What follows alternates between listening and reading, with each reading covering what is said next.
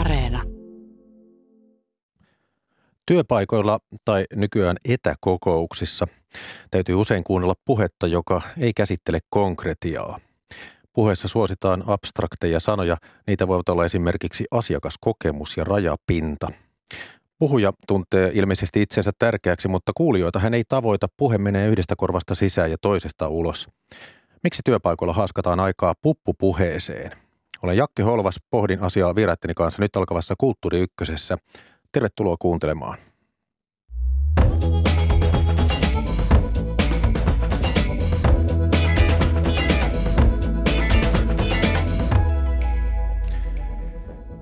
Kotimaisten kielten tutkimuskeskuksesta erityisasiantuntija Liisa Raevaara sekä toimitusjohtaja viestintäyhtiö Kreabista Mikael Jungner. Tervetuloa keskustelemaan. Kiitos. Kiitos. Liisa Raevaara on tutkinut työelämän viestintää, vuorovaikutustutkija ja Mikael Jungner ollut mukana politiikassa, työskennellyt Ylen toimitusjohtajana ja sitten yksityisellä sektorilla on kokemusta muun muassa Microsoftista. Liisa Raevaara, oletko joskus ollut etäkokouksessa sitten kuullut siellä tunnin verran puhetta, josta ei oikein seuraa mitään eikä puhe oikein inspiroikaan ja sitten työpisteellä mietit, että mitä ihmettä äsken tapahtui. Onko tuttu kokemus? No oikeastaan viime aikoina ei kauhean tuttu sen takia, että tuntuu, että nykyisin työelämässä on niin kiire, että oikeastaan kaikki kokoukset on vaan asioiden sopimista. Että ei ole semmoisia kokouksia, joissa oikeastaan voitaisiin kauheasti visioida tai miettiä sisältöjä. Että niissä on tietysti just se vaara semmoisissa visioivissa kokouksissa, että sitä puppupuhetta on. Mutta toisaalta kyllä mä niin kuin kaipaan myöskin semmoista, että olisi niitä kokouksia, joissa voisi viisastua, joissa voitaisiin puhua myös sisällöistä ilman, että se olisi puppua. Autua sinä, jos näin vähän on viime aikoina ollut. Siis, että asiat ei mene eteenpäin, ei päätetty, mitä seuraavaksi tehdään, mutta puhetta tuli ja suu kävi. Mikael Jungner, onko kokemusta sellaista kokouksista? Joo, kyllä tuo kuulostaa tutulta. Ehkä kysymys ei ole niinkään siitä kielestä, vaan siitä, että nämä kokoustekniikat ei ole hanskassa. Ja sitten on, niin kuin tässä hyvin kuultiin, niin on myös sellaisia keskustelu, jossa itse asiassa ei ole edes tavoitteena päästä mihinkään maaliin, vaan avata ajatuksia ja voi olla, että joku uusi, myöhemmin arvokas ajatus ensikuulemalta kuulostaa ihan hölöpölöltä. Eli aihe on siis puppupuhe, vulgaari, mitä tässä sanotaan paskan jauhannaksi, josta me puhumme. Mistä puhutaan ja mistä puppupuheen tunnistaa, niin ehdotan nyt seuraavaa määritelmää. Puppupuhe suhtautuu välinpitämättömästi kuulijoihinsa. Kuulijat ei saa otetta puheen sisältöön. Mutta kuulijat kuitenkin kunnioittaa sen verran puhujaa, että he antavat puheen jatkua. Ja jos tilanteessa on kiusallista esittää tarkentavia kysymyksiä, niin silloin usein ollaan tekemisissä puppupuheen kanssa. Miltä määritelmä kuulostaa tai lisäisittekö siihen jotain? Mun mielestä toi kuulostaa tarkennusta kaipaavalta ja tässä kun puhuit, niin ryhdyin itse miettimään. Toivottavasti en nyt tuota puppupuhetta tähän päälle. Mutta että tossahan on kysymys tavallaan vuorovaikutuksen irvikuvasta. Eli että on vuorovaikutus, jossa tarkoitus on, että joku siirtää ymmärrettävästi ajatuksia muille pohdittavaksi ja muokattavaksi ja eteenpäin jalostettavaksi. Ja se ei jostain syystä onnistu. Ja mulle tuli mieleen, että tossa kuulostaisi siltä, että se ongelma on epäsymmetria.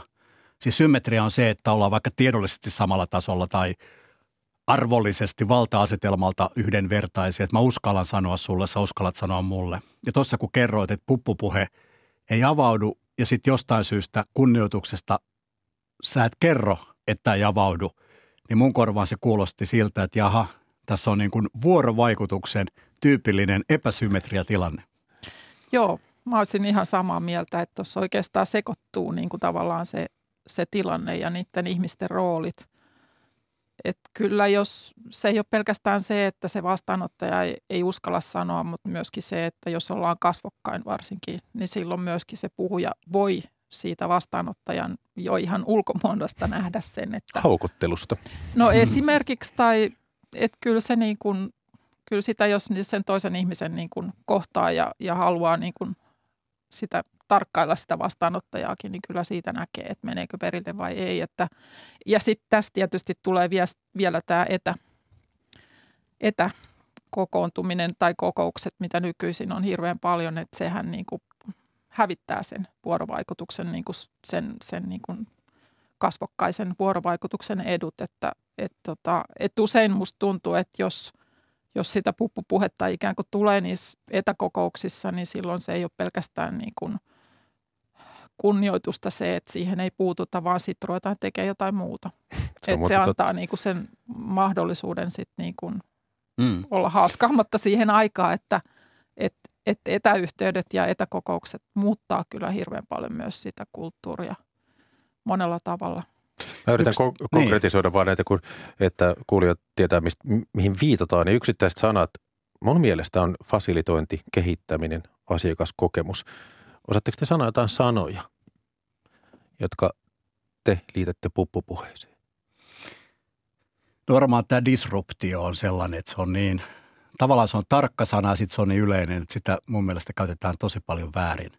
Disruptio tarkoittaa siis sitä, että jollakin toimialalla mietitään se liiketoimintamalli niin uusiksi, että tavallaan kaikki vanhat säännöt niin kuin romahtaa ja tulee uusia menestyjiä. Vaikka nyt se, mitä tämä suoratoisto musiikki on tehnyt CD-levyille, niin se oli disruptio. Mutta sitähän käytetään tosi paljon ympäri ja ämpäri. Ja varmaan toinen oli tämä tuttu hybridistrategia liittyen koronaan.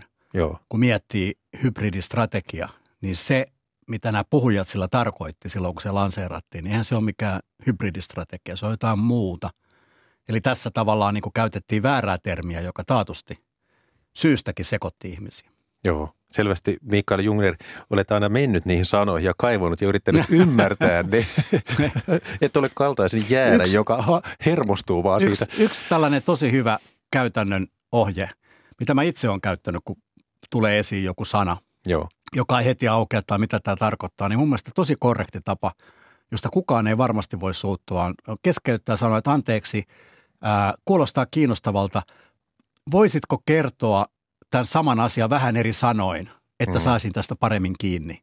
Joo. Ja kun tätä on käyttänyt, niin mun mielestä kukaan ei ole koskaan loukkaantunut ja aina sieltä on tullut joku versio, vähän eri sanoilla sama asia. Sitten tulee, nyt mä ymmärrän, mitä tämä toinen tarkoitti tällä sanalla. Joo. Esimerkiksi. Tämä on tämmöinen niin kuin lievän aggression tapa hakea sitä yhteisymmärrystä. Että ei tarvitse aina haastaa eikä tarvitse aina vinoilla, vaan kysyä tällä lailla, että sori, voitko kertoa eri sanoin saman?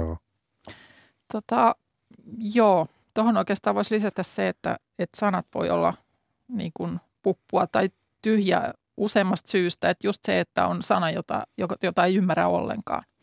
Että se on sillä lailla hankala. Sitten on tietysti, voisi ajatella, että tyhjiä sanoja on myös sellainen, kun sä sanoit esimerkiksi asiakaskokemus. Että jos, sehän on sanana niin kuin aika selkeä, että asiakkaan kokemus esimerkiksi palvelusta, mutta jos se ei niin kuin johda mihinkään. Että jos se riittää se, että meillä on niin kuin jossain strategiassa tai tavoitteissa se, että otetaan huomioon asiakaskokemus, mutta sitten se ei niin kuin käytännössä toteudu, niin se on myöskin tyhjää puhetta. Niin ja jos ei kerrota, että tässä esimerkissä ja tässä tietyssä tilanteessa siihen niin pitää puuttua näin, se pitää muuttaa näin, jos niin se jää yleistasolle. No hei, mun mielestä niin, on hyvä, sano vaan. Sitten mä sanoisin vielä kolmannen. Että yksi sellainen niin kuin musta aika yleinenkin ainakin hallinnossa ja varmaan niin kuin yritysmaailmassakin on se, että otetaan niin kuin joku yleiskielen sana, vaikkapa kyvykkyys, joka niin kuin liittyy yksilöön ja yksilön taitoihin ja osaamiseen. Ja siirretään se sitten johonkin ihan uuteen merkitykseen, esimerkiksi organisaation kyvykkyys, joka sitten niinku tavallaan niinku on hirveän hankala siinä mielessä, että se ihmisten mielessä niinku, sillä on joku tietty merkitys ja sitten se siirretäänkin ihan toiseen merkitykseen. Ja sitten se johtaa niinku siihen, että jos kyvykkyyssanalla, niin kuin Mikael voi korjata, jos mä sanon väärin, mutta sillähän niinku viitataan niinku resursseihin ja osaamiseen ja verkostoihin ja suhteisiin, siis koko siihen kokonaisuuteen. Ja sitten sille annetaan niinku yksi sana. Ja sitten kun halutaankin puhua jostain osatekijästä, niin sitten on esimerkiksi tiedonkyvykkyys tai kyvykkyyden kypsyys, jotka sitten niinku on todella niinku hämmentäviä. Puhumattakaan itsestään koko sana osaaminen on osaajia, se on niin käsittämätön jos joku on jossain osaamisvaje, niin eikö se tarkoita ammattitaidoton? Niin. No mutta hei, sitten jos tarkennetaan tätä määritelmää, niin mun mielestä työpaikkojen puppupuheen tunnistaa tosiaan siitä, että sen sanastoa on vaikea yhdistää todellisuuteen. Että on vaikea nähdä, miten ne lausutut asiat liittyy käytännön työhön. Etteikö te tätä ole tunnistanut? Kyllä. Tai kohdannut? Se on niin kuin, ja musta toi oli hirveän hyvä pointti toi, mitä Mikael sanoi, että just se, että jos siihen törmää, niin just se, että ei kysy niin kuin, että mitä sä tuolla tarkoitat, nyt mä en ymmärrä, vaan just se, että voisit se vähän selventää tai anna joku esimerkki. Tai miten me voitaisiin lähteä tätä toteuttaa käytännössä, jolloin sitten heti niin kuin päästäisiin siihen, että eihän niin kuin sanoilla sinänsä, jos ei niistä mitään seuraa, edes siitä viisastumista siellä niin. Vastaanottajassa. Tai inspiroitumista. Niin, tai jotain puhuttiin, että jos visioita heitellään, niin siinä voi inspiroitua. Se voi olla hyvästä. Niin.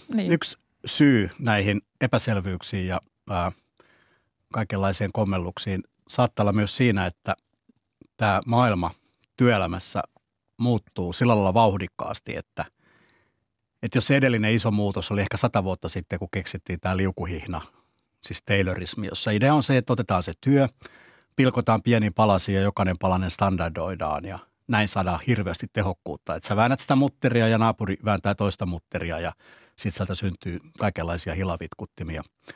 Ja tämähän niin kuin perustui, tämä koko tehokkuusajattelu siihen, että tekeminen ja ajattelu erotettiin toisistaan. Eli pomot ajattelee ja työntekijät tekee. Ja tämä oli aika selkeä maailma. Mä menen töihin, aivot narikkaa ja sitten pääsen himaan.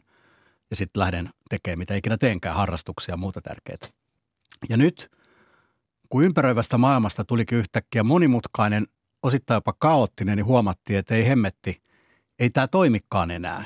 Vaan nyt sen työntekijän pitää sekä ajatella että tehdä, jotta se työntekijä, joka ensimmäisenä näkee näitä uhkia ja mahdollisuuksia, torjuu uhkia, tarttuu mahdollisuuksia, on oma-aloitteinen.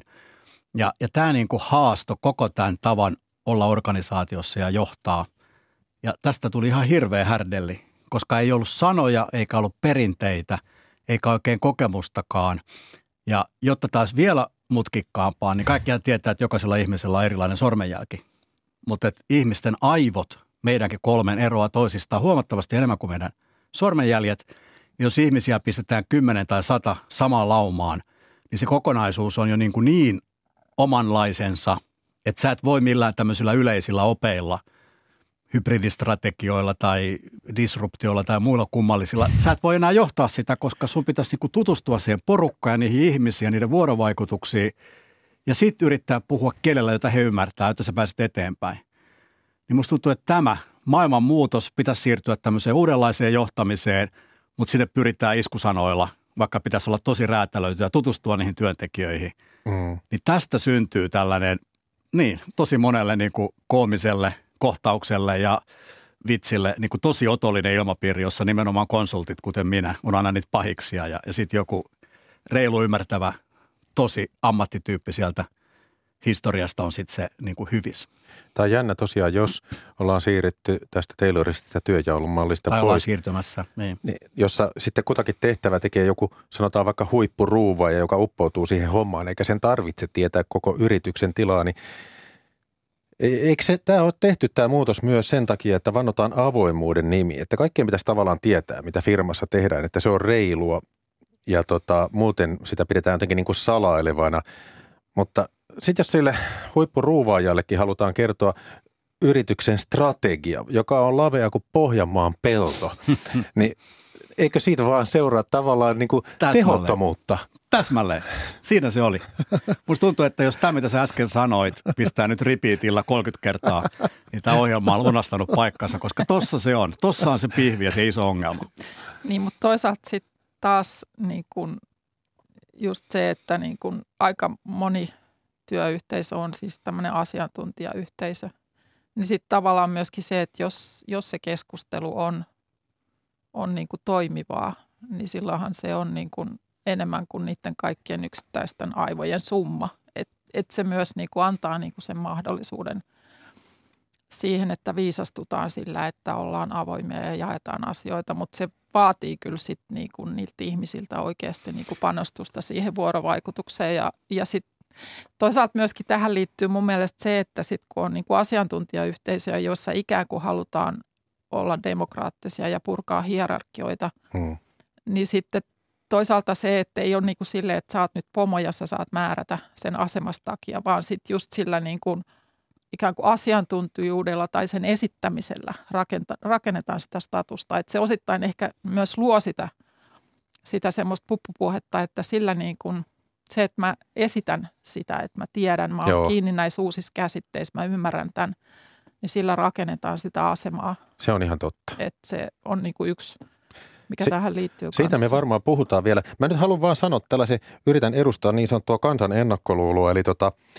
jos etäkokouksissa työpaikoilla joku sitten laittaa tämmöisiä epäkonkreettisia sanoja PowerPoint-ohjelman slaidille ja sitten 100 ihmistä katsoo tämmöistä kauniisti kehystettyä kuvaa, jossa lukee kehittämisen, kohdentamisen, innovoimisen, investoiminen painopistealueelle ja joku sitten kauluspaidassa lukee näitä hyvällä omalla tunnolla. Ja sitten vielä on niin kuin tällainen, että mennään messuille ja pidetään siellä jotain standia, eli yritys on pystyttänyt tällaisen taustaseinän ja sitten nämä samat sanat on siellä graafikon piirtävien dynaamisten kaariviivojen keskellä. Juuri meidän yrityksemme tavoite on kehittämisen, kohdentamisen, innovoimisen, investoiminen painopistealueelle. Eikö tämä nyt ole ihan jo piilokamera? Ikään kuin olisi ihmisille joku kafkamainen pila rakennettu. Joo, on. Tunnistatteko tällaista? Kyllä, mutta tämähän on sillä lailla ikiaikainen, että siis ongelma, että jos nyt vaikka ottaa kaikkien ehkä tunteman kristinuskon, ja kaiken sen, mitä nyt itseään kristityksi väittävät tuolla verkossa, somessa jakavat ja kertovat, niin eihän sillä ole mitään tekemistä sen kristinuskon idean kanssa. Eli voisi vähän sanoa, että ihmiset on ottanut vähän jotain nuoruuden juttuja, omia ennakkoluuloja. Sitten siellä on vähän jotain noita kuvitelmia ja ehkä ripaus joulupukkia ja sitten jotain, mitä muistaa sieltä rippileiriltä. Ja sitten kutsutaan, että tämä on nyt tämä mun kristiusko, jossa on niinku, jossa ei ole ymmärretty ollenkaan esimerkiksi armon käsitettä tai anteeksiannon käsitettä ja näin.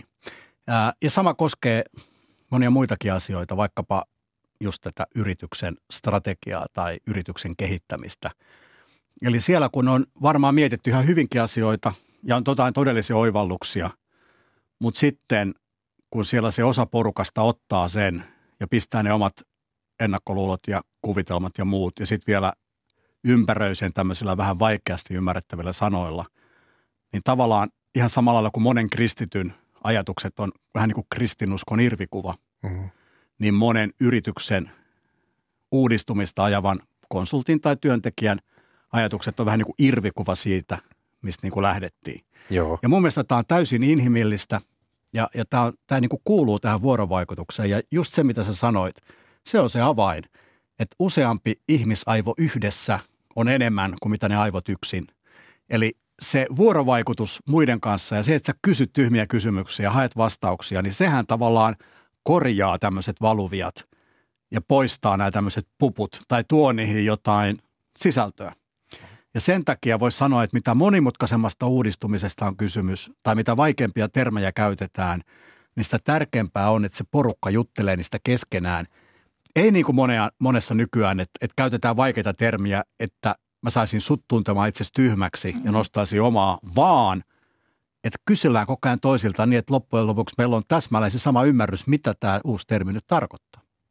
Ja tässä on ihan huikea ero, että onko tämä niin kuin tavallaan tämmöinen mutkikas ajattelu, no onko se tämmöinen ekotrippi, jolla sä näytät, hei kattokaa mitä mä osaan, vai pyrit sä semmoiseen aitoon yhteyteen ja vuorovaikutukseen ihmisten kanssa monimutkaisissa asioissa, joilla pitää joskus olla myös monimutkaisia nimiä. Olet sietämättömän rakentava. Haluaisin rypeä tässä ongelmassa. Ja sen takia nyt vielä kysyn Mikael Jungner, kun olet ollut monessa mukana, niin sano suorat sanat kokemusten pohjalla, että missä ammateissa puhutaan sekavasti eniten tai sitten missä organisaation osassa? Mä sanoisin, että erityisesti sekavasti puhutaan politiikassa. Ja se johtuu siitä, että politiikka on aina ristiriitoja. Eli kerrotaan, että olemme kansan puolella. Lähes kaikki puolueet tekee tätä samaa. Vaikka todellisuudessa kysymys on siitä, että halutaan se valta ja sitten halutaan käyttää sitä piilossa kansalta. Tai otetaan joku uusi muoti-ilmiö sinne politiikkaan, että me olemme nyt milloin mitäkin, olemme nyt ilmaston suojelun puolesta tai olemme jotain vastaan, ilman että tavallaan käydään läpi sitä ilmiötä tarkemmin. Mm. Ja tämä aiheuttaa joskus jopa semmoisia semikoomisia tilanteita. Ja kun sitten samaan aikaan puolueessa väki vähenee ja tavallaan pidot ehkä paranee, mutta että se myös niin kuin tiivistyy se sisäpiiri, niin kyllä tänä päivänä kun kuuntelee jonkun ihan lahjakkaankin poliitikon puhetta, niin se on niin kuin äärimmäisen kaukana käytännöstä.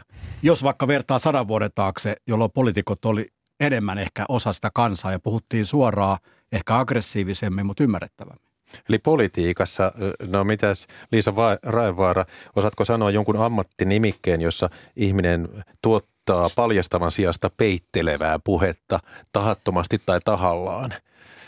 Ei se varmaan ole niin kuin mihinkään ammattiryhmään sidoksissa. Että kyllä se mun mielestä niin kuin on siihen, myöskin siihen niin kuin tavallaan sen työyhteisön kulttuuriin liittyvää. Että mun mielestä just toi politiikka on niin kuin silleen hyvä esimerkki, että silloin myöskin kun on niin kuin esimerkiksi julkinen keskustelu, niin silloinhan se on niin kuin, sen tavoite on se, että mä yritän niin kuin näyttää olevani parempi kuin muut, jolloin silloin se ei ole oikeastaan sitä keskustelua. Et sama se voi olla niin kuin työyhteisöissä, että jos se menee niin kuin siihen, että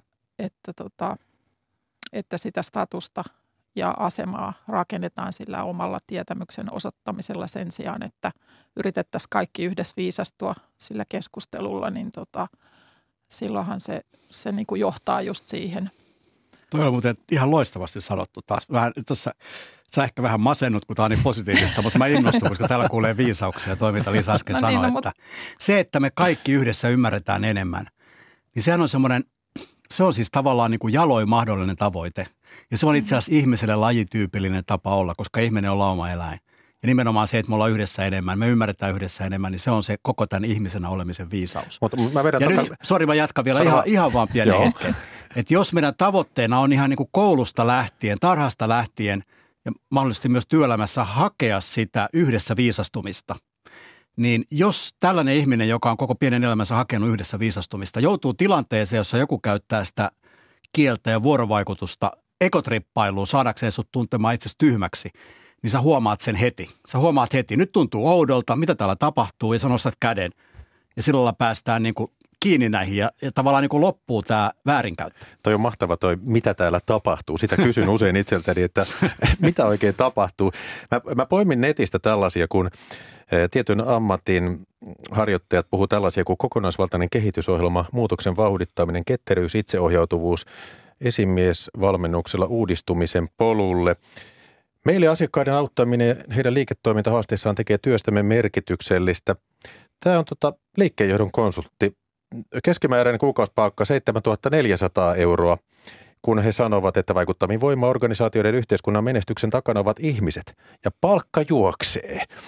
Eikö tämä ole nyt aika hämmästyttävää? No joo. Jääkö mitään mieleen? No ei varmasti. Mutta kyllähän toi on niinku siis tavallaan mun mielestä kyse ei ole niinku sanoista sinänsä. Mä nyt puhun niinku julkisesta hallinnosta ja julkisista palveluista, koska tunnen sen alueen paremmin. Mutta esimerkiksi on niinku sellainen niinku yhdenvertaisuus, ihmiskeskeisyys, ihmislähtöisyys. Tämän tyyppisiä niinku, hirveän niinku hyviä asioita. Mm. Osallistumisen tukeminen,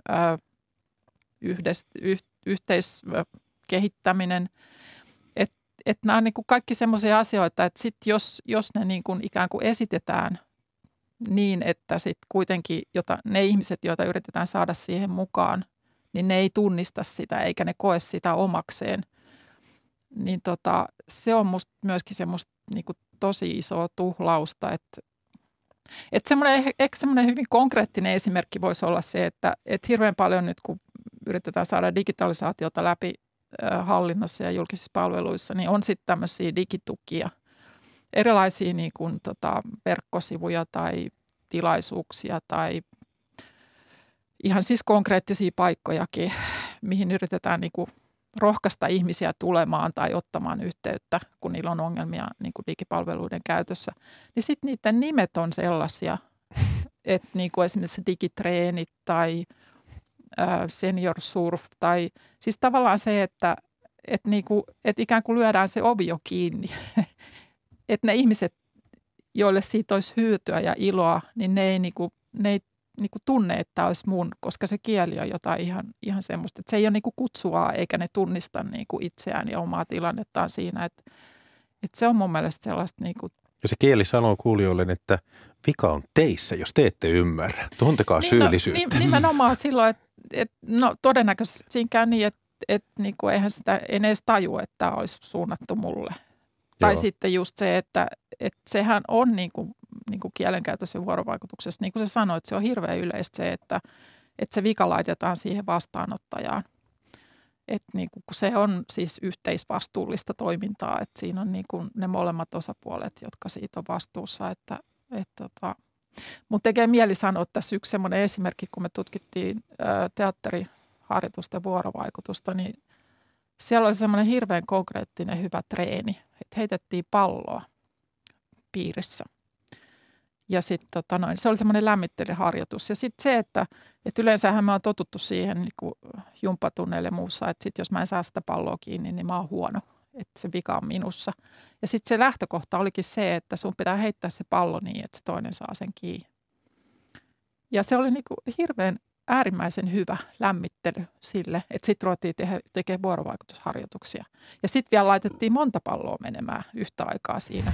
Että sä joudut keskittyä siihen, että mitä ne muut oli tarjoamassa sulle ja sitten samaan aikaan keskittyä siihen, mitä sä oot tarjoamassa muille. Että sitähän se vuorovaikutus on. Mm-hmm. Musta se on niinku semmoinen hyvä, konkreettinen esimerkki.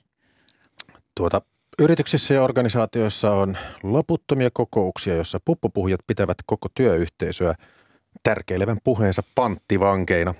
Heidän puhettaan ei ymmärrä, mutta kuunnella pitää ja samalla todelliset työt jäävät tekemättä. Puppupuhetta pohtimassa Liisa Raevaara ja Mikael Jungner.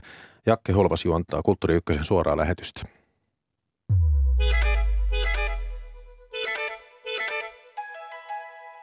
Tämmöinen organisaatiotutkimuksen professori kuin Andre Spicer kirjoitti kirjan Paskanjauhanta Business. Suomennettiin pari vuotta sitten ja Spicerin mukaan tyhjän johtamispuheen tuottaminen ja vastaanottaminen uhkaa yritysten, virastojen ja järjestöjen varsinaisten tehtävien hoitamista.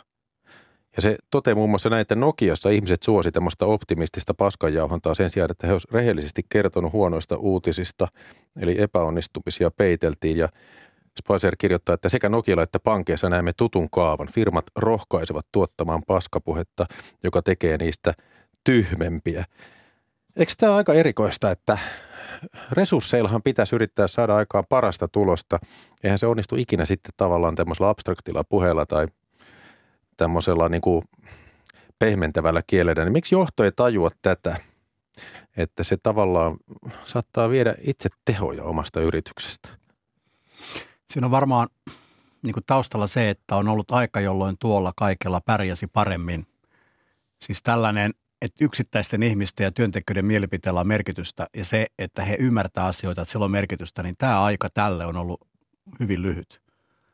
Että on, esimerkiksi vielä 90-luvulla oli usein niin, että sillä ei ollut väliä, ymmärsikö työntekijä vai ei, mihin ollaan menossa. Ja nyt nämä tavallaan on noussut esiin sen takia, että tuosta on tullut aito ongelma. Ja nyt tulee ilahduttava väite. Mä väitän, että tämä on nimenomaan angloamerikkalaisen, ehkä myös ranskalaisen, saksalaisen hallintokulttuurin ongelma enemmän.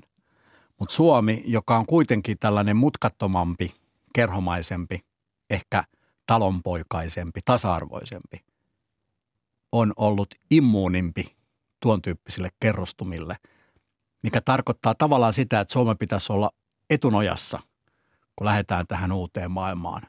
Ja samaan aikaan kyllä, mun mielestä Nokia oli ihan loistava esimerkki näistä ongelmista. Ja se johtui varmaan siitä, että Nokialla lähdettiin niin kuin kopioimaan jotain sellaista, joka ei Suomessa toimi eikä Suomeen kuulu. Ja se tavallaan teki siitä niin kuin vielä huomattavasti isomman ongelman kuin mitä moni ehkä kuvittelee. Ja kysymys ei ole vaan siitä, mitä kaikkea Nokialla tehtiin väärin, vaan kysymys on myös siitä, että aika moni nokialainen sitten lähti tavallaan sitä niin kuin väärää pupupuhetapaa viemään kaikkiin muihin organisaatioihin siinä vaiheessa, kun Nokia oli tämmöinen suuri ja mahtava. Joo. Eli siinä mielessä varmasti aiheutti tämmöisen niin kuin vähintäänkin pienen notkahduksen tähän suomalaiseen johtamisen muuhun kulttuuriin, mutta että mun mielestä tilanne tällä hetkellä taas näyttää paljon paremmalta. Esimerkiksi niin kuin tässä Liisa totesi, julkisessa hallinnossa kyllähän Suomi on aika lailla edellä monia muita valtioita, nimenomaan tässä ymmärrettävyydessä ja vuorovaikutuksessa ja niin edelleen. Sen verran vielä erittely, että monilla ammattialoilla on tietysti tämmöinen ammattikieli. Esimerkiksi auton korjaaja pyytää työkaveria ojentamaan työkalua esimerkiksi polttoaineputkipihdit tai sitten nokka-akselin ajoitustyökalun. Ja silloin sen toisen täytyy tietää, mitä se tarkoittaa. Ja samoin kirurgi leikkauksen aikana käyttää terminologiaa, jonka ainoastaan avustajat ymmärtää leikkaussalissa. Tutkijoilla on oma slanginsa. Eli kaikissa työtilanteissa ei voi vaatia yleiskieltä. Tässä mun mielestä on tosi hyvä kysymys. Nyt kun käyttää näitä bla bla pihti, mitä kuulin sun käyttävän termiä, niin kysymys kuuluu automekaanikko toiselle. Onko tämä termi sellainen, että se helpottaa meidän työntekoa vai vaikeuttaako? Ja tässä puppupuheessa aika usein, jos kysyy toiselta, että hei, että nyt mä käytän tämmöistä hybridistrategiaa. Helpottaako tämä meidän viestintää, vaikeuttaako? Niin toinen sanoo, että vaikeuttaa. Okei, se vaikeuttaa. Hyvä, unohdetaan. Mutta sitten, jos puhuu tavallaan yleisesti työntekijöille, niin eikö silloin voi vaatia yleiskieltä? Jos ei kaksi asiantuntijaa puhu keskenään, sitähän on tietenkin myös sitten tieteellisessä terminologiassa tutkijoilla. Mutta sitten, jos tavallaan puhutaan niin kuin koko firman porukalle, niin eikö silloin voisi olettaa, että vai onko se yksinkertaisesti niin, että se on liikaa vaadittu niiltä, jotka puhuu puppua, että kaikki ei vaan osaa selkeää suomea. Ne ei osaa olla tarkkoja ja täsmällisiä ja puhua yleiskieltä, että tämä on myös niin kuin tavallaan tietty avuttomuuden merkki. Kyllä varmaan on taitamattomuudestakin kyse, varsinkin silloin, jos puhutaan niin kuin kirjoitetusta kielestä, mutta kyllähän siinä on, siis ammattitermit ja ammattikäsitteet on usein tarpeellisia. Ja toi oli hirveän hyvä juttu, että ei ne aina ole, siis tavallaan ne työyhteisön niin kuin sisäpiirin termit, mutta hirveän monesti ne on semmoisia, mitä ilman ei tavallaan pärjää. Mutta aina pitäisi ottaa huomioon just se tilanne, että just se, että sanat itsessään on harvoin niinku huonoja. Että ainahan ne syntyy johonkin tarpeeseen, mutta just se, että kenelle puhuu, missä tilanteessa, mikä on sen niinku, tavallaan sen puheen tai viestinnän tarkoitus, niin se vaikuttaa siihen. Mutta myöskin sit pitää ottaa huomioon se, että kyllähän niinku jokainen yhteisö, olkoon se sitten työyhteisö tai mikä tahansa muu, niin se myös sokeutuu sille omalle kielenkäytölle. Et jos niin kuin mun lähimmät työkaverit ymmärtää niin kuin kaikki ne sanat, mitä mä käytän, niin en mä välttämättä tule ajatelleeksi sitä, että ne kaikki ei ymmärrä. Et se on semmoinen ihan yleinen piirre ja siis ihan tutkimuksessakin, kielen tutkimuksessa ihan selkeästi havaittu, että ammattislangi on ikään kuin vaatteet, sä et huomaa niiden olemassaoloa, niin, no että ne on sulla päällä koko ajan. Niin, ja sitten se, että kun sä elät siinä yhteisössä niin kuin tiiviisti, niin silloin on se oma kieli. Että eikä sitä niin kuin välttämättä. Että kauhean monesti käy silleen, että vaikka joku perheen käyttämä termi niin, tai sana, niin sitten työkaverit niin kuin hämmästyy, että mikä ihmissana. Ja sitten tulee niin kuin silleen, että no eikö tämä olekaan mikään yleiskielen sana. Että ei sitä niin kuin... Että se on niinku se sokeutuminen on yksi semmoinen niinku selittävä piirre myös. Joo.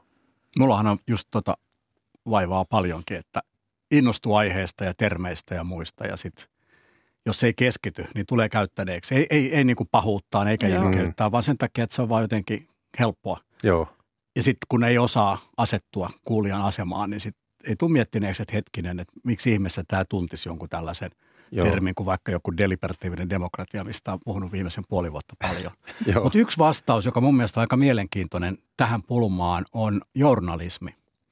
Koska Suomessahan on onneksi merkittävä määrä journalisteja, ja hän toimii juuri tätä vastaan. Eli tavallaan ensinnäkin journalistin idea on yrittää tehdä vaikeasti ymmärrettävistä asioista selkeitä, mikä on hyvä. Mutta se, mikä mun mielestä erityisesti hienoa journalismissa – paitsi, että radiotoimittajat varsinkin ilmaisee itseään hyvin selkeästi, on se, että yleensä journalismissa se tärkein pihvi kerrotaan aina ensin. Ja sitten toiseksi kerrotaan se toiseksi tärkein juttu ja niin edelleen. Niin. Eli se tärkein tulee ensin. Joo. Kun yleensä tämmöiset puppugeneraattori-ihmiset, niin nehän lähtee kaukaa kertomalla pikku nyansseja ja sitten tavallaan se kliimaksi tulee siellä puolen tunnin päästä. Joo. Niille, jotka jaksaa kuunnella ja harva jaksaa. Joo. Niin pelkästään se, että kääntää sen toisin päin. Ja kertoo sen pääväitteen heti vaikka aluksi. Joo. ja sitten alkaa kertoa esimerkkejä, niin sekin huomattavasti saattaa helpottaa sitä ymmärtämistä. Joo. Mä oon itse huomannut, että kokouksissa monet saattaa puhua, että mitä he on tehnyt, mitä heillä on tekeillä ja mitä he aikovat tehdä, jolloin se on loputonta sellaista työn referointia sen sijaan, että he tekisivät sitä töitä. Tuosta muuten tuli mieleen, mitä Mikael Jungner sanoi, että aikoinaan toi Osmo Soininvaara totesi, että häntä alkoi suututtaa tällainen journalismi, feature-journalismi, jossa ensin kerrotaan yhden perheen esimerkki, että heidän perheessään tapahtuu näin ja heillä on tämä ongelma. Ja sitten kerrotaan se yleisempi tilanne, ehkä jopa tilastojen kautta, mitä Suomessa tällä hetkellä tapahtuu. Ja Soininvaara sanoi, että voisiko nämä panna eri fontilla, että tietäisi, että milloin lätinä loppuu ja asia alkaa. Että siinä mentiin toisessa järjestyksessä. Mutta hei, vielä tämmöinen ihan konkreettia joskus mä saan sähköpostiin semmoisia tiedotteita, jotka on kirjoittanut viestinnän ammattilainen. Mä joudun lukemaan niitä virkkeitä uudestaan, enkä mä sähköpostin luettua niin täysin ymmärrä, mistä on kyse. Ja sen sijaan vastaesimerkki on tämmöinen, että Uuden tanssin keskus Zodiac lähetti sähköpostin ja otsikko oli Zodiac ottaa koronapassin käyttöön lauantaina 4.12. alkaen. Siinä oli musta selkeätä viestintää ja arvostin sitä, mutta saatteko te tällaisia sähköposteja, että kyllä. Ei oikein, niin kuin, että on niin mieleen tarraamaton, että ei vaan niin kuin olisi. Ehkä muuten, mä itse juristi, niin mielenkiintoisin lähde tämmöisille on Finlexistä nämä hallitusten esitysten otsikot tai ingressit, jossa kerrotaan, mitä siinä laissa on. Siis jumakauta, että voi olla niin kuin pilkkuja. Siellä niitä pilkkuja on ja sitten se mutkikas ilmaisu, että itse on niin kuin harjautunut siihen maailmaan ja silti saattaa vaatia 5-6 lukukertaa, että avautuu, mitä tarkoitetaan. Mutta että sanoisin, että ton tyyppisissä tilanteissa, joissa on tosi vaikea päästä siihen itse viestin sen viestin sisältöön sisälle, niin syy saattaa olla myös se, että siellä on jotain muita motiiveja kuin olla selkeitä. Saattaa esimerkiksi olla se, että jos kysymys on vaikka pörssiyhtiö, niin heillä on niin kuin säännöt, miten he saa ilmaista itseään. Että he voi antaa esimerkiksi konkreettisia lupauksia. Joo. Esimerkiksi. Mä väitän, että aina on näin, mutta että yleensä jos törmää tosi vaikeasti ymmärrettävään asiaan, niin kysymys ei ole se, etteikö itse hiffaa, vaan sillä viestin lähettäjällä on ollut jotain muita motiiveja kuin olla selkeä. Miten Liisa Raevaara, tuleeko tällaisia sähköposteja, että hämmästelet, että siellä on tiedottaja tai viestinnän ammattilainen kirjoittanut, mutta ei oikein saa otetta? Tulee joo, ja sehän nyt on yksi semmoinen niin kuin just iso ongelma se, että se puppu syntyy siitä tai se ymmärtämisen vaikeus siitä, että sitä tietoa on niin kuin liikaa ja se on niin kuin väärässä järjestyksessä. Että sehän on yksi semmoinen niin kuin perusasia, mitä mekin yritetään niin kuin hallinnon kielenkäytössä edistää, että just se asioiden järjestys ja niiden karsinta sen mukaan, että mitä tietoa se vastaanottaja tarvitsee. Mutta että taas mä esitän tässä näitä selittäviä tekijöitä, mikä ei tietenkään tarkoita sitä, että eikö sitä tarvitsisi parantaa, mutta voi olla myöskin kyse siitä, paitsi siitä, että ei haluta esittää asioita selkeästi, myös siitä, että se, joka se viesti lähettää, niin sillä ei ole ikään kuin valtuuksia karsia sitä sanomaa. Että usein on niin, että se pomo sanoo, että tässä on nyt tämä pohjapaperi, että laita tästä viesti. Ja silloin se ei ole välttämättä niin kuin selvää, varsinkaan jos on kyse lakitekstistä tai muuta, että kuinka paljon se tiedottaja tai viestejä voi sitä muokata tai karsia. Että nämäkin on semmoisia, että tavallaan jos me pyritään niin kuin selkeämpään viestintään, niin sit pitäisi olla myös mietittynä nämä työprosessit ja vastuut ja se, että kuinka paljon se tiedottaja voi sitä omaa ammattitaitoaan käyttää siinä. Mutta tämä ei tarkoita sitä, etteikö näitä asioita pitäisi parantaa, jos ne on ymmärrettäviä tai inhimillisiä. Tämä on vaan niin kuin jotenkin, että sen sijaan, että arvosteltaisiin puppupuheesta konsultteja, niin että myös niin kuin organisaatioiden ja yritysten viestintäpuoli puhuu. Mä nyt kiusaan teitä ja kuulijoita. Nämä on ihan suoria lainauksia. Linjaukset ja kärkitavoitteet tulevat suoraan organisaatiostrategiasta. Viestintää hyödynnetään organisaation strategisten tavoitteiden toteuttamisesta. Määritellään tavoitteet, joihin voidaan yhdessä sitoutua. Huomioidaan ekologinen, sosiaalinen ja taloudellinen vastuullisuus. Lisätään vuorovaikutusta, rakennetaan luottamusta. Tämähän voisi periaatteessa tiivistää, että emme ole eläimiä. mutta pitää vaan suoltaa tällaista näin. Miksi? Onhan se tietysti. Ja sitten niin kun se on helppoa ja kun on kiire, niin sitten niitä vanhoja papereita käytetään ja Kyllä. Ja tuossahan on, kuulostaa myös siltä, että tuossa yritetään ratkoa kaikki ihmiskunnan ongelmat ja tuottaa sellaisia lauseita, jotka kestää joka ikisen mahdollisen kriittisen tulokulman. Että taas tämmöisenä niin kuin juristisilmälaseilla, niin toi mitä äsken luit, niin tuossahan on pyritty sellaiseen ilmaisuun, jossa ei jää kiinni virheestä. Eli tavoitteena ei ollut niinkään selkeys, vaan se, että ei jää kiinni virheestä ja että tavallaan kaikki tämmöiset mahdolliset tulee mainituksi, kaikki olennaiset ja tärkeät, niin kuin ekologia, vuorovaikutus ja niin edelleen. Ja silloin niin kuin tuloksena on juuri tuollaista tekstiä. Mutta silloin se hyvä kysymys voisi olla, että hei, tarvitaanko me tämmöistä tekstiä? Ja mihin me tarvitaan? Että jos tuommoista tekstiä tarvii sisäiseen päätöksentekoon tai johonkin rekisteriin tai kirjanpitäjiä varten tai osakkeenomistajia varten, niin ehkä sen sitten voisi jättää sinne sisälle, eikä laittaa sitä niin kuin maailmalle, koska voi olla, että sillä sisällä se ymmärretään ehkä niin kuin paremmin kuin maailmalla. Yksi näkökulma on se, että puppupuhe on etäännyttävää. Että se ikään kuin sen kuulijan vie kauemmas, niin onko se sitä tahallaan? Musta tuntuu, että kyllä joskus on myös tahallaan. Ihan siis, tosi. Joo, siis ainakin silloin on motiivina? No ensinnäkin se voi olla niin, että valitettavasti edelleen organisaatioita, joissa tieto on valtaa, niin semmoinen tietynlaisen tekstin osaaminen on valtaa. Joo, se, joka käyttää ja puhuu tuollaista puppua, saattaa olla ihminen, joka pönkittää sitä omaa asemaansa ja merkitystä. Ja vähän semmoinen kuin ekotrippi, että kattokaa mä osaan tai hahaa, mä oon niin valtaa omaa, vaan että mua ei tarvitse ymmärtää. Ja sehän on tämmöistä myös vähän niin kuin toisten ihmisten kiusaamista. Siinähän sä saatat saada sen kohteen tuntemaan itsensä vähän tyhmäksi. Ja joskus se voi olla jopa tavoite. En väitä, että aina, mutta joskus. Eli kyllä toi saattaa olla niin kuin merkki tämmöisestä pieleen menneestä yrityskulttuurista ja ehkä niin kuin arvoiltaan vähän pieleen menneestä. Että se tuo uskottavuutta puheeseen on virallisempi kuin tarve. Niin, koska toi on niin kuin niin väärä. Toi on niin kuin niin väärä. Siinä tavallaan niin kuin haetaan itselle jotain statusta polkemalla muita. Ja sehän on ehkä suurin rikos, mitä ihminen voi ihmisyydessään tehdä. Ja se, mitä mä ihmettelen, että kun tällainen virallisuustyyli tai uskottavuustyyli, sehän on ollut jo ironian kohteena niin kuin, no, paitsi työntekijöiden keskuudessa, niin sketseissä ja tästähän tehdään semmoista parodiaa ja silti tämä jotenkin niin kuin jatkuu. Eikö se ole hämmästyttävää? Harvinaistuu. Kyllä, joo, varmaan se ainakin hallinnon puolella harvinaistuu, mutta kyllähän sitä tietysti on hirveän paljon. Mutta onko se niin, että jos rennosti kommunikoi, sanotaan puhekielellä, niin silloin ihmiseltä puuttuu tällainen johtajatyypin etäännyttävä puhetapa, eikä ura lähde nousuun?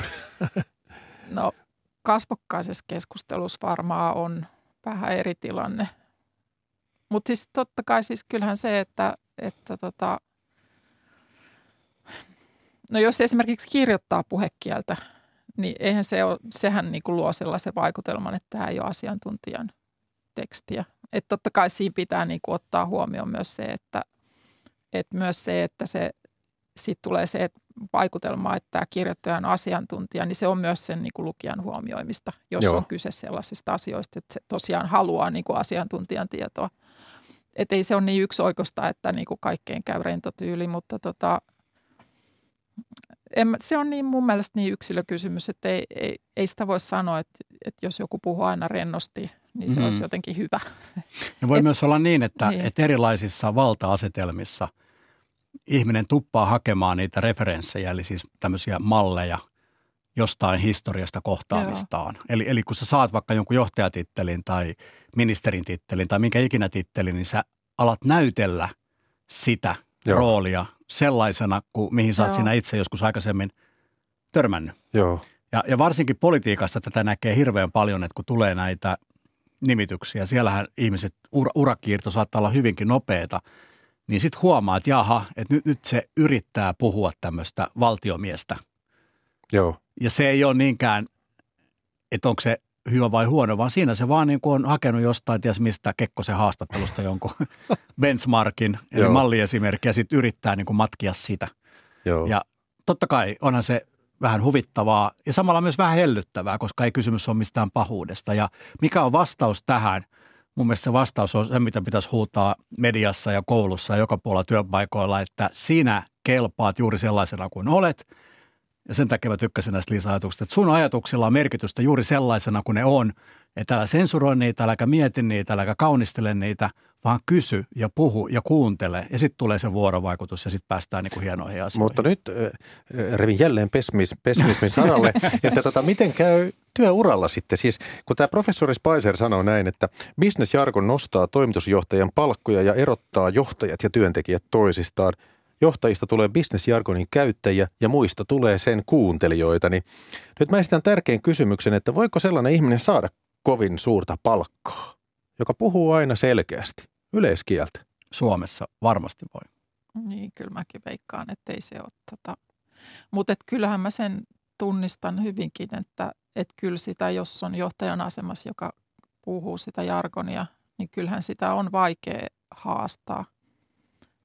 Että tavallaan se, että jos, varsinkin jos saat uusi työpaikalla, niin kyllähän se on just sitä, että kun sillä asiantuntijuudella ja tietämyksellä sitä statusta ja asemaa niin kun rakennetaan, niin kyllähän se, onhan se semmoinen, että aikamoinen pokka pitää olla, jos niin kuin sanoo, että nyt mä en ymmärrä, mitä sä puhut. Niin. Koska silloin myöskin se hirveän helposti tulkitaan sellaiseksi, että mä haastan myös sen sisällön.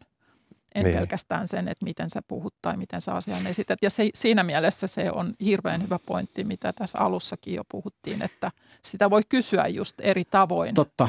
Ja tämä on varmaan muuten se perussyy, kun nyt on siis itse konsultoin ja on ollut viestinnän kanssa tekemisissä, niin kyllä se ehkä mun mielestä mielenkiintoisin osa tätä viestinnän konsultointia on tämä symmetria, mistä siis moni on puhunut aikaisemmin, mutta puhutaan koko ajan enemmän, että jotta sä haluat, että yritys tai mikä tahansa yhteisö pärjää, niin sen sisäisen vuorovaikutuksen pitää olla kunnossa. Ja jotta se sisäinen vuorovaikutus on kunnossa, niin siellä pitää olla symmetria, vallan symmetria, että ihmiset on karisman symmetria, osaamisen symmetria, tiedon symmetria. Eli että vaikka kesäharjoittelija uskaltaa haastaa toimitusjohtajaa, sitä on symmetria. Koska jos tähän päästään, niin silloin se työyhteisö, ne aivot pääsee keskenään leikkimään ja jalostamaan, ja se on huomattavasti tehokkaampi ja pärjäävämpi kuin kilpailijat. Niin sen takia tätä symmetriaa nyt tavoitellaan, ja kaikki nämä ongelmat, mitä tässä on kuvattu, on niin kuin esimerkkejä huonosti toimivasta symmetriasta. Mutta onko se mahdollista? Siis sitä vaikeeta kohti voidaan niin pyrkiä, siis mä oon ihan samaa mieltä, mutta kyllä. Siis ei se ole helppoa sen kesäharjoittelijan Ei todellakaan, siis se on pitkä matka.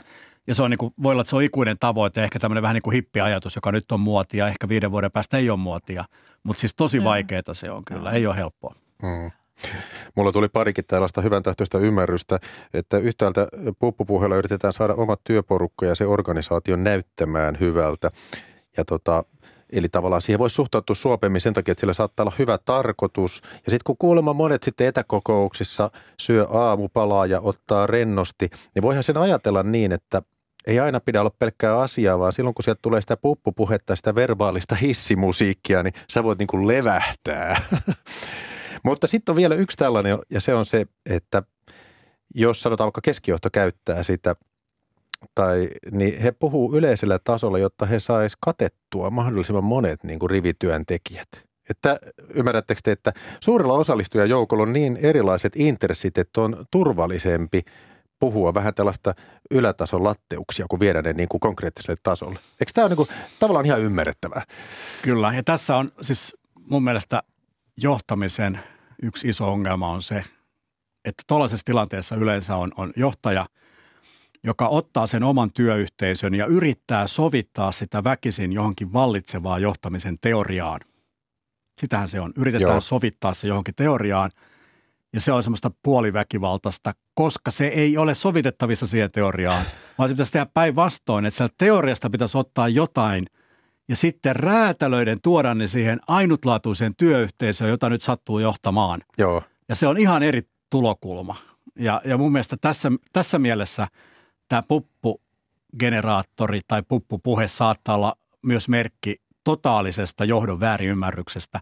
Mä en tiedä, kuka sen uskaltaa siellä liputtaa, että hei, kuuli radiosta, Mikael ja Liisa kertoo, että sä oot väärässä, mutta se, joka sen tekee, on tosi arvokas, koska en mä usko, että kukaan johtaja pahuuttaa näin tekee, vaan ne ajattelee, että näin pitää tehdä. Koska tämä on sekä rahan että ajan haaskausta pahimmillaan. Just näin. Että sä otat panttivangiksi siellä 100 työntekijää, jotka vois tehdä duunia sen ajan. Niin. Joo. Toihan on niin kuin just toi, että sit sun on pakko kuunnella, niin sehän on se ongelma myös. Ja sanokaa nyt, paljonko tällaista tässä lähetyksessä käsiteltyä löysää puhetta, tämmöistä kuulijatonta puhetta on työpaikoilla nykyyhteiskunnassa. Mitä arvioitte? pitää myös ottaa huomioon se, että on hirveän paljon sellaisia tekstejä, mitä kukaan ei lue. Niin, sitäkin. Se kannattaa, mutta siis, pupputekstit. Että se on ehkä se isoin ongelma tuolla hallinnossa, mutta varmaan. Ja sitten esimerkiksi verkkotekstejä, verkkosivuja, mutta on sitä puhettakin varmaan niin kuin kauhean. Mitähän siitä voisi sanoa sitä prosenttia? Ei varmaan. No mutta onneksi on etätyöt. Mm. Tässä vielä ehkä, niin haluatko Mikael Jungner sanoa? Ei, tämä oli hyvin sanottu. Ei mullakaan mitään prosenttia, mutta sen verran paljon sitä edelleen on, että sitä on helppo löytää. Joo. Että hirveästi ei tarvitse kuukaudella, kun sitä löytää. Se, mikä tässä on harmillista, on se, että kun mielekkään työnteon sijasta joutuu kuuntelemaan tämmöistä yleisesti hyväksyttyä muovista puhetapaa, niin silloin kokee sen työyhteisön vähän näin, että mun työllä ei ole väliä. Mulle voidaan puhua mitä vaan hölinää. Et kun tässä oli luottamuksesta puhe, niin se ei kyllä oikein synny, että voi tulla turhautumista ja sellainen kokemus, että mun työ on merkityksetöntä. Että eikö tämäkin ole myös tavallaan tietty kyynistyminen saattaa tulla, kyllä, kun tämä puhe lisää. Tässä on yksi huono. Siis tuo oli ehdottomasti huono juttu, että se lisää kyynisyyttä ja sitä kautta vaikeuttaa muutosta. Mutta hyvä juttu on se, että ennen kuin tänne tulin, niin tietenkin googletin tämän aiheen ja myös englanniksi yritin hakea sitä. Jargonilla etsin. Yllättävän vähän löytyy suomeksi pohdintaa tästä. Joo, löytyy vähän, mutta yllättävän vähän. Mikä tarkoittaa sitä, että mä oon 100% varma, että tämä ongelma on todellinen ja sit on puhuttu aika vähän. Ja en tiedä kuinka moni tätä kuuntelee ja mihin tämä johtaa, mutta saattaa olla, että tämä sun kokoon toimittama radiotunnin pläjäys saattaa pistää jonkun pienimuotoisen korjausliikkeen liikkeelle, koska se, että näistä asioista puhutaan, on mun mielestä tosi hyvä lääke myös näiden ongelmien ratkaisuun. Mm-hmm. Niin, että työntekijät kokisivat tekevänsä merkityksellistä työtä sen sijaan, että ne kuuntelee jotain sellaista, jota ne ei ymmärrä, johon ne ei saa kontaktia. Joo, siis ihan varmasti. Ja tämä koskee myös hallinnon puhetta. Että onhan se turhauttavaa niille asiakkaille ja kansalaisille, jos ne kokee, että ne ei ole kohderyhmää, että ne ei ymmärrä, mistä puhutaan. Vaikka me eletään nykyään tässä tavallaan puheammattilaisen maailmassa, niin eikö välillä voisi vaan olla hiljaa ja tehdä töitä? Miltä se kuulostaa? Hyvältä. Kyllä tämä siis tämä korona-aika ja kaikki nämä nyt jo vähän vitseeksi mennyt erilaiset ohjeet, että tämä keskustelu absurdiudessaan, siis nämä kaikki nämä viranomaisten ohjeet, niin mun mielestä se kyllä osoittaa, että tässä voi niin kuin saada aikaa ihan aitoakin vahinkoa tällä pupupuheella. Liisa Raevaara ja Mikael Jungner, suuri kiitos teille keskustelusta. Kiitos. Kiitos. Tietoa Kulttuuri-ykkösen tekijöistä. Ohjelman tuottaja on Olli Kangassalo. Äänitarkkailijana toimi tänään Katri Koivula. Ohjelman juontaja oli minä, Jakke Holvas. Huomenna tiistaina tiedossa Pia-Maria Lehtolan juontama Kulttuuri-ykkönen.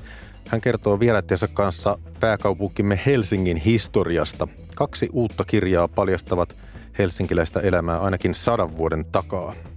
Hyvää maanantai jatkoa Yle Radio 1 seurassa. Hei hei!